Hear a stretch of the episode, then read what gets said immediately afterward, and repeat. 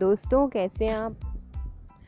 तो वैसे तो कोरोना वायरस इतना फैल रहा है, लेकिन आज ना मैं आपको एक नए वायरस के बारे में बताती हूँ, जो बिल्कुल आप सब लोग को होना ही होना है वो, ज़िंदगी में एक बार, और वो होएगा ही होएगा।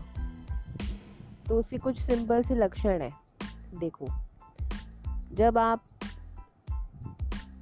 किसी पर, किसी भी बात पर बेवजह कमेंट करने लग जाओ मतलब आपसे किसी ने पूछा नहीं है कि आपकी, आप हमें कुछ सलाह दो या कुछ दो, लेकिन आप बेवजह फ्री की एडवाइस देने लग गए। दूसरा, आपको ना चटपटी, मसालेदार चीज़ें तली भुनी हुई, इतनी पसंद आए ना कि मतलब उसकी कोई हद नहीं। हालाँकि आपका डाइजेस्टिव सिस्टम इतना अच्छा नहीं है कि वो उसे हजम कर पाए। तीसरी चीज़ अगर आपको कोई बोले कि आप अबव एवरेज हो गए हैं या सीनियर सिटीज़न हो गए हैं तो आपको बहुत गुस्सा आए। और आप ऐसा दिखाएँ अपने आप को कि जैसे कि आप पंद्रह या बीस साल के बाकी नौजवान हैं। आप बेवजह ही किसी को इरिटेट करने लग जाओ। आपसे कोई एडवाइस ना मांगे, लेकिन फिर भी एडवाइस दे रहे हो आप उसे।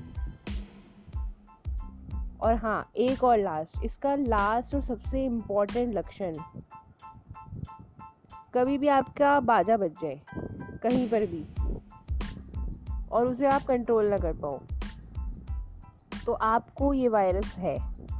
इसे कहते हैं गंदी बुड्ढी वायरस इसका मतलब अगर आपको ये इलेक्शन है तो आप गंदी बुड्ढी बन चुके हैं।